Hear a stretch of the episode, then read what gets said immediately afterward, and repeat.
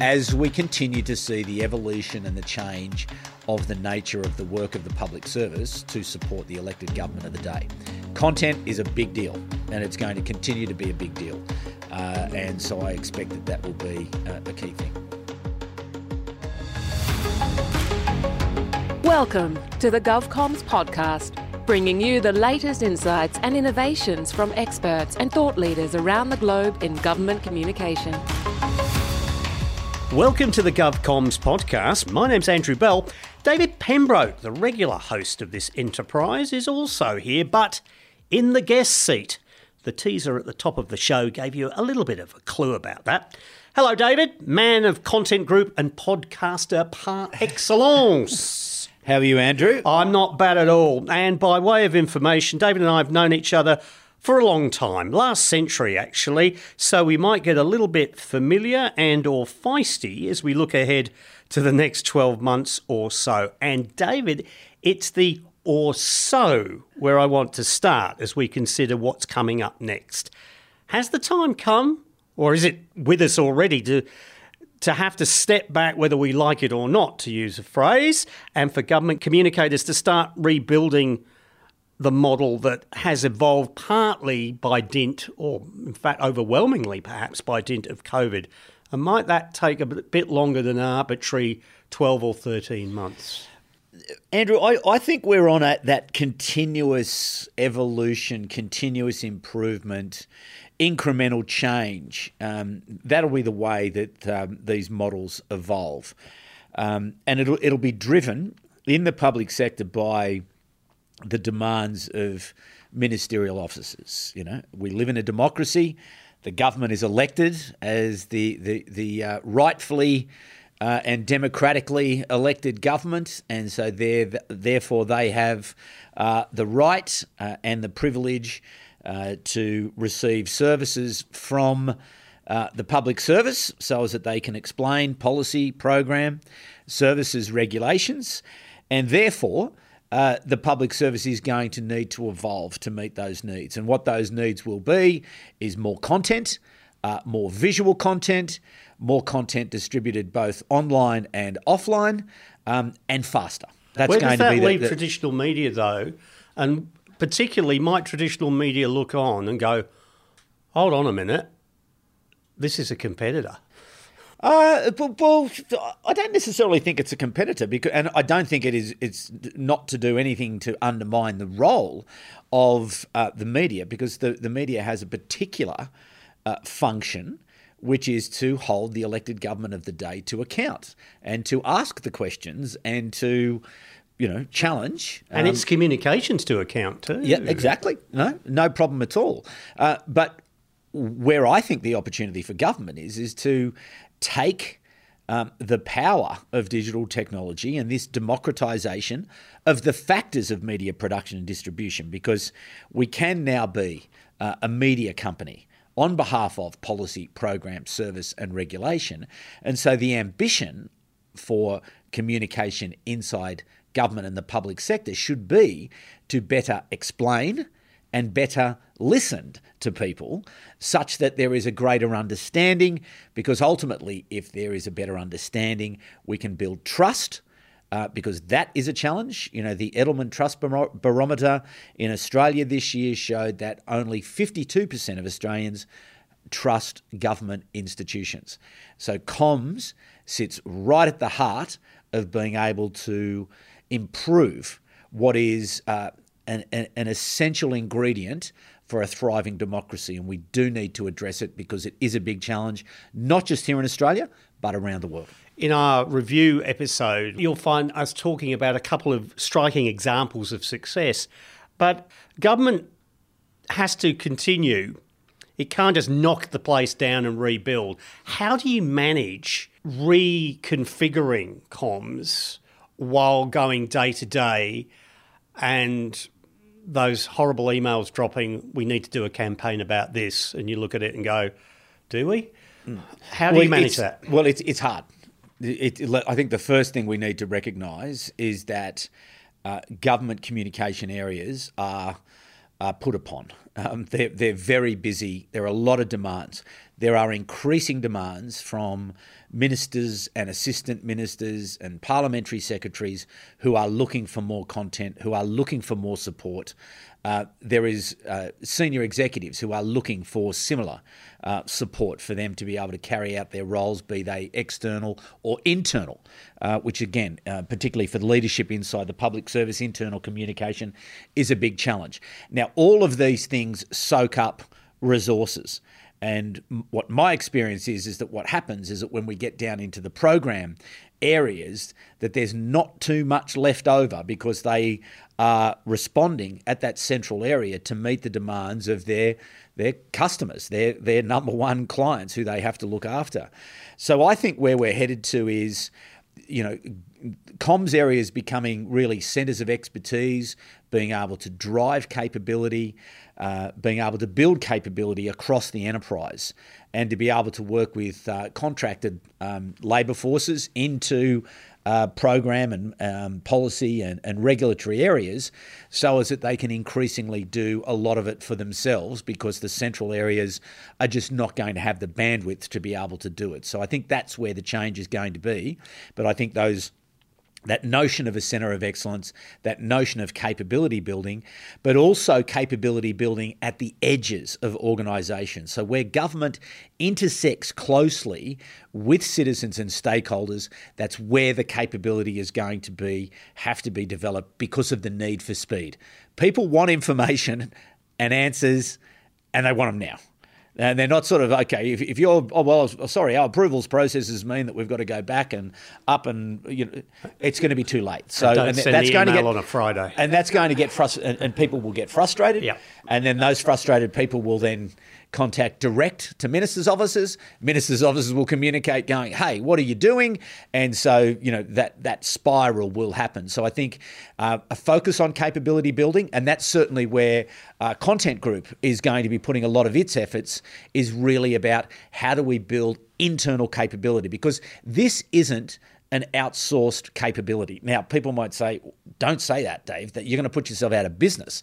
Um, you're changing your business changing our business. That's all it is to meet the needs of what government is because it is comms is now going to be a central function. Not not an end of the line function a central function and we're already seeing it. Everybody wants more communications. In the digital world they want more content and they want it now. So we have to work you know our mission at content group is to help government strengthen communities and improve the well-being of citizens through effective communication. That is our mission. That is why we get out of bed every day. That is why we come to work. Now, if if our if, to, to fulfill that mission, if that means we can help by building capability, well, that's what we're going to do because ultimately we believe that that is what is going to be in the best interests of uh, people around the world. So we really, and, and, we have a focus, not just here in Australia, but we will be looking to try to build that capability um, around the world. And again, looking at some of the work that the OECD is doing around its operating model and building capability and events and festivals and functions and those sorts of things, we want to be contributing to that into 23. So we're in, seeing increasing improvement in the ability of um, of government to be able to communicate effectively. Let's talk about people. Are the right kind of people in government communications at the moment, and how might the characteristics of the people required in this new brave new world have to change? There's no shortage of people coming out of tertiary institutions um, but are those tertiary institutions preparing some of their graduates for a career in government communications, which is, sorry to say this, beyond perhaps a nice cushy job with a few launches and a couple of media releases a week because that world doesn't exist anymore.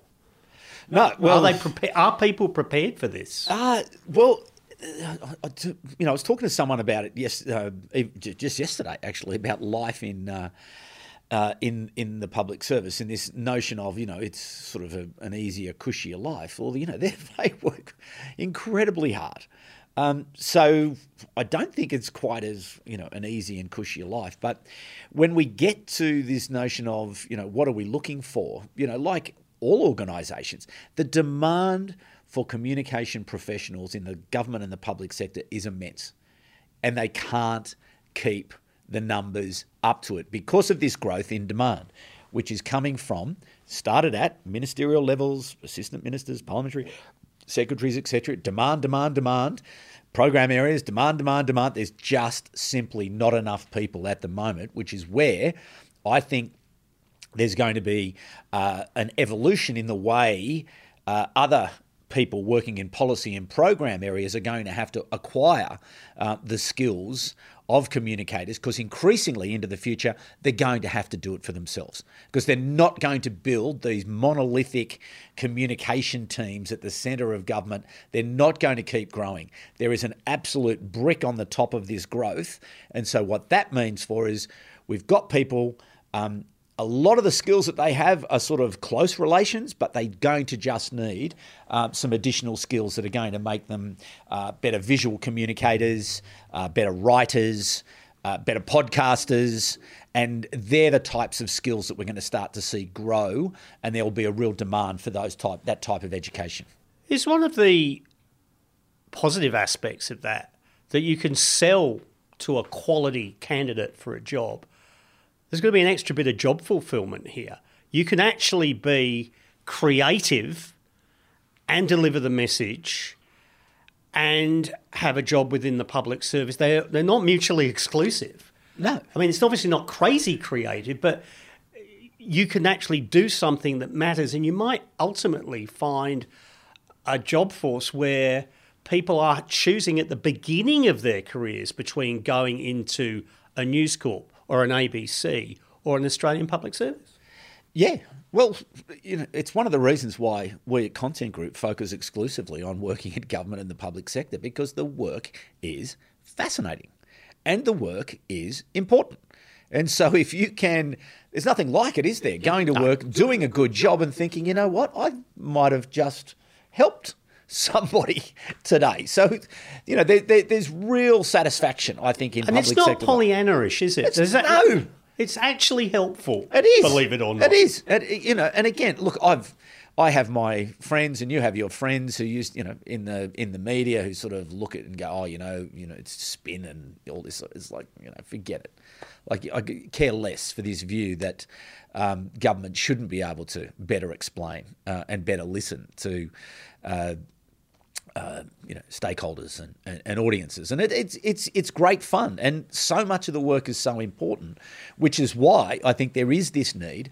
Uh, to your point about evolution uh, of the newsroom capability, which is going to grow into these organisations, I think there is going to be uh, changing. Um, roles and responsibilities.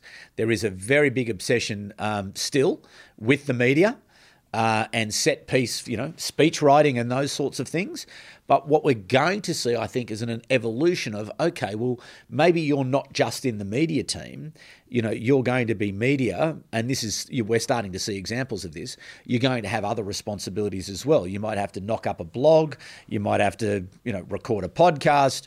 You might have to think about alternative channels. You might have to get something happening for social media. You know, there, I think there's going to be a, a, a devolving of roles, and I think every organisation will be slightly different um, given uh, uh, uh, responding to their particular risk profiles and, and the risk attitudes and appetites of their leadership. Uh, and so everyone's going to be different, uh, but there will be. Uh, you know these driving forces of digital transformation, which are going to continue to to make the change happen, because you can't stand still in this day and age. You have to change, you have to adapt, you have to build skills, and you have to get better at making um, the best of this wonderful gift that we have, which is, you know, this ability to be able to go direct to citizens and stakeholders with useful, relevant, and consistent content. Because that, in, in a world that's crazy busy, in a world where a person's most valuable asset is their time and their attention, now, they're not just going to sit back and give it to you because you're the government. You have got to earn that. And so that's the big challenge is how do we earn um, a right to a, a share of a person's most valuable asset, their time and their attention. So we've talked about outward facing communications, dealing with the, with the citizen, engaging the citizen. How about the internal comms? It's often the Cinderella isn't it? And often, frankly, they are worthy rather than engaging by the numbers rather than uh, in the moment. Um, is there a, you've just talked about we need to think about GovComs as a profession. Is there a profession within the profession for internal comms? And, and, and, and if you get that message working within an organisation, there's almost a pincer movement from you building capability within the comms department. So you get light bulbs going off all around the place going, ah, ah, that's how we do it. Well, look, I think internal communications is is massively important, and I do think it's um, underdone and underinvested in in most uh, organisations. And I'm not just talking about government organisations. I'm talking about you know private sector organisations, uh, sporting organisations. You know, we don't do enough to continue to tell our story consistent with our vision, our mission, our values, our priorities, the why of why of why we're here, and then explaining who is doing what inside that wider vision for an organization. So that creates meaning. So people can connect their work to this wider purpose, and then they can better understand what's going on. Um, so the smart um, leaders, and there are a number of them, who are investing uh, lots of time in their internal communications. And I'd call out, um, and he's, you know, I'll declare an interest, he's a friend of mine, uh, but Andrew Metcalfe, who is the Secretary of the Department of Agriculture, Forestries and Fisheries, or FF, is that the yeah, right, yeah, right yeah, yeah, either or. For, former Door.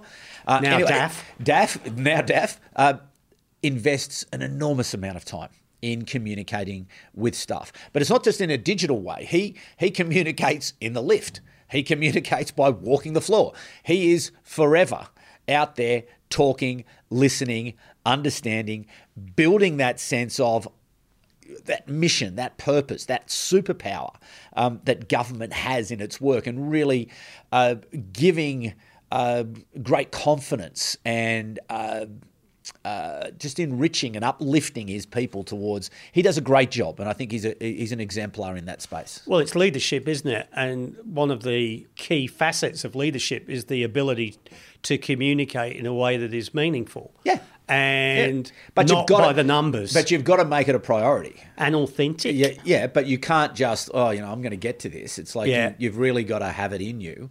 And I think increasingly, again, as we look at the challenges of recruitment and retention. Now, uh, here in Australia, uh, the, the current government uh, is looking to build um, the Australian public service. They want to increase the numbers of, of public servants, reduce the number of consultants and contractors, which is great. Okay, so to do that, if that's the policy objective, which it is, you have to make it an attractive place to work. Now, as an attractive place to work, you want to go to work and you don't want to just you know be ignored. You don't want to you know you want to be in, engaged in this great adventure this great mission this great purpose that public sector has. And it's a huge responsibility. And it's not just the secretary it's the deputy secretaries it's the first assistant secretaries it's the assistant secretaries it's everyone through the organization whereas there's that sense of we have to let's let's talk let's let's open up let's engage let's solve problems let's build high performing cultures because that's what people want. If people come and join an organization, they're going to be much, uh, it's going to be much easier to retain. And to focus and feature on the good news, you know, because often in the public service, you know, you're getting belted around the ears all the time about, you know, hopeless this, bad this, why did that happen, you know, but there is so much good that goes on inside the public services, not just here in Australia, but all around the world. And I think it's incumbent on internal communicators to make sure that those stories are unlocked and communicated inside as well as outside so people can see the impact of the work that they're having. So, again, in terms of uh, investment, I think there's going to have to be a much, much larger investment made in internal communication, greater capacity, greater capability, so as that they can build these high performing cultures that Australia and other countries are going to need because the expectations of citizens out there is that a government really is increasingly involved in so much. And this is one of the dividends of COVID is that all of a sudden government is eh, expected you know, to be involved in in, in regulation, in legislation, uh, in the development of programs, it's everything. So there is this high expectation in the community, and for the government to to, to reach that, they're going to have to be build these high performing cultures which are going to attract people, but are also going to retain people, so that they're just not coming in and bouncing out. Just one more thing on internal comms. It strikes me just now. We talk a lot about taking risks and uh, managing risk with external comms. Yeah. Never seems to be a conversation in internal comms. Every question in a town hall is a very interesting question. I'm glad you asked that, etc., etc. Every newsletter is deadly dull with a picture of a, a cupcake morning. Um, how risky can internal comms get? Because if it's not risky as such, but engaging, fun, with an attitude rather than just by rote. Well, it has to be, doesn't it? Because again, uh, you know, people don't just when they walk through the door to go to their office, they don't just order all of a sudden change. You know, that they accept, you know, externally their expectations of you know, a bank, a telecommunications company, a media company. I think when they come to work, there is still that retained expectation that whoever is communicating with me is going to do so in a way that is useful, that is relevant, that is engaging. Uh, but to the to your point about risk, the greatest risk at the moment to different government departments is people and people leaving. That's the biggest challenge at the moment. There are not there are simply not enough people, qualified people at the moment to fulfill the jobs that the current government here in Australia needs across various areas, whether it be in home affairs, in cybersecurity areas, whether it be in defence, where there is a huge growth path that they are hoping uh, to attract. Uh, the Department of Veterans Affairs, huge numbers of people that they need to attract and skill and retain. And so, therefore, there is an absolute business imperative to make sure that that internal communication is contributing to an environment that makes people feel welcome, makes them feel engaged, makes them want to bring their best person to work. And if you're not delivering that, there's a lot of other places you can go and work. So um, it's very competitive out there, uh, very competitive for people because we're seeing skill shortages everywhere. You know, cyber, for example, I, I read somewhere the other day uh, I think it was Stanford University research report saying, you know, there are three quarters of, of a million uh, people less that they, you know, that need those skills to be able to equip um, the, uh, you know, the economy globally to be able to make us more resilient in a in a cyber sense. So it's hugely competitive for people out there in the private sector and the public sector, and internal comms can play a, big role in in, in attraction uh, and and uh, retention. I don't want to create more silos, but if we go to outward facing comms now, do we need to actually think a little bit more strategically about the same day reacting to that horrible phone call yeah. from the editor of the Daily Bugle yeah. at quarter to five? Yeah to the mob who are doing longer term. Again, it's it's the difference between news and current affairs, or public affairs as it's called in the United States, and documentary, if you like. Is that another thing we're going to have to think about? Oh, look, uh, you know that that is the great challenge. That is the the, the great challenge, and the, it's the eternal lament of people who work in uh, communications inside government is that you know, they find themselves trapped in this cycle of the response, of the reaction of dealing with the day to day. And there's not enough time to sort of be able to sit back and, and plan and be able to be more thoughtful uh, and more creative and more imaginative about telling and releasing those good stories. But I think what needs to happen again is this evolution of the function. So is you you can't just say, well, you know, we're just too busy, we can't get to that. You've got to find a way to evolve towards that. And that comes with, you know, greater engagement, I think, across the enterprise. It comes with, um, you know, uh, particularly ministerial officers understanding what it is that you collectively are trying to achieve. Uh, it comes to that point of resisting. Everything isn't a crisis. You know, this is the issue of, you know, we don't have to do that. You know, we you know we can let's just leave that because we're we're we're, we're on a path. We've mutually agreed what our our approach is. We've mutually agreed what our framework is. So let's just hold steady and yes, be responsive, be transparent, be authentic, but at the same time, don't lose sight of that. Uh, strategic approach that hopefully you've had time to co design uh, with important stakeholders, both uh, uh, inside the you know the ministerial uh, wing and with your uh, leadership and with your teams as well. So is that everyone knows where we're headed, everyone knows where we're going, and therefore you know we can make better choices about what we do or don't react to. In 12 months' time, if we sit down in this same room and talk about how 2023 have been, how far along the road do you think we're going to be into government communications more resembling what you and I knew and know as a newsroom? There'll be progress.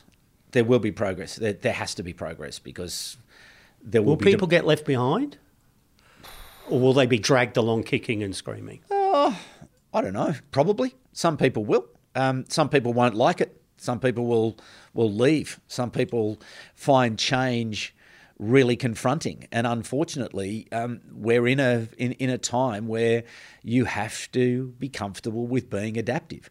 You have to be comfortable with learning new things. You have to be curious about what's coming. It's it's it's it's it, it's it's a challenging. You know, if you don't like change. Um, you're going to have to get used to it because uh, if you want to stick around, and if you don't, well, you know, might be time to go and find.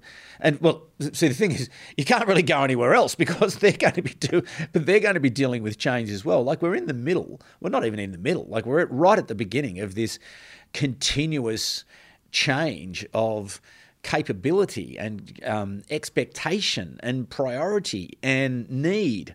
And so I think you know we do. Everyone has to be a little kind to each other. I think that's really important. Is that we're not going to you know just be able to walk in one day and uh, you know switch from A to B. That's not going to happen. Never happens. Change comes in these little steps. But I think what you do have to do is to grip up a vision as to where it is that you want to get to, and be able to make step you know changes along the way towards whatever that vision that you've defined to to be. And that that vision has to be co-designed um, with your leadership with your ministers with your ministers officers with your senior leadership with your your division heads with your branch heads. Everyone's got to you know hands in the middle this is where we're heading to. And let's let's let's let's um, uh, chart a course and let's hold ourselves accountable for those changes. Now it, it could be in skills it could be in practice. It could be in results. But you do need to hold yourselves accountable to set some measures about where where it is that you want to get to. And those kind of things need to be included when the next project walks through your door.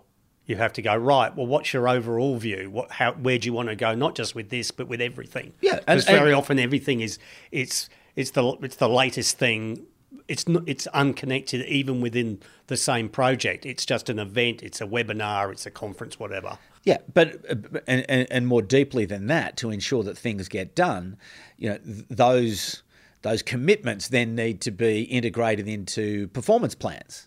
So as people are being measured for their performance against what they said they were going to do in this particular area it's not good enough just to leave it there. You do have to then integrate it into uh, what people are being uh, measured on.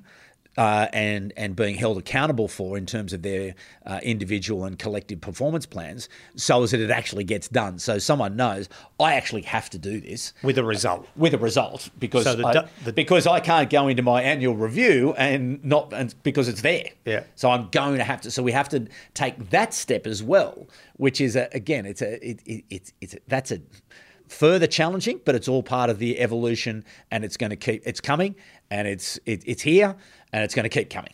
So the days perhaps if we want a podcast, we want a video, maybe coming to an end unless you've got a second sentence Well, to um, well, uh, you know, uh, unless there is a why, Yep, and for for, sure. for, for what purpose, Yes. and connected to, To which audience. Yeah, but but, but well, that's from a strategic point Yeah. of view, but then from the accountability point of view, is that you, uh, whatever level it is, that you are being held responsible for either the design and delivery of a strategic plan, and it's it's in your performance um, uh, management plan.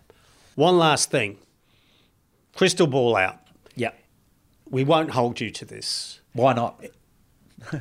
Well, we should, shouldn't we? Why not? Okay.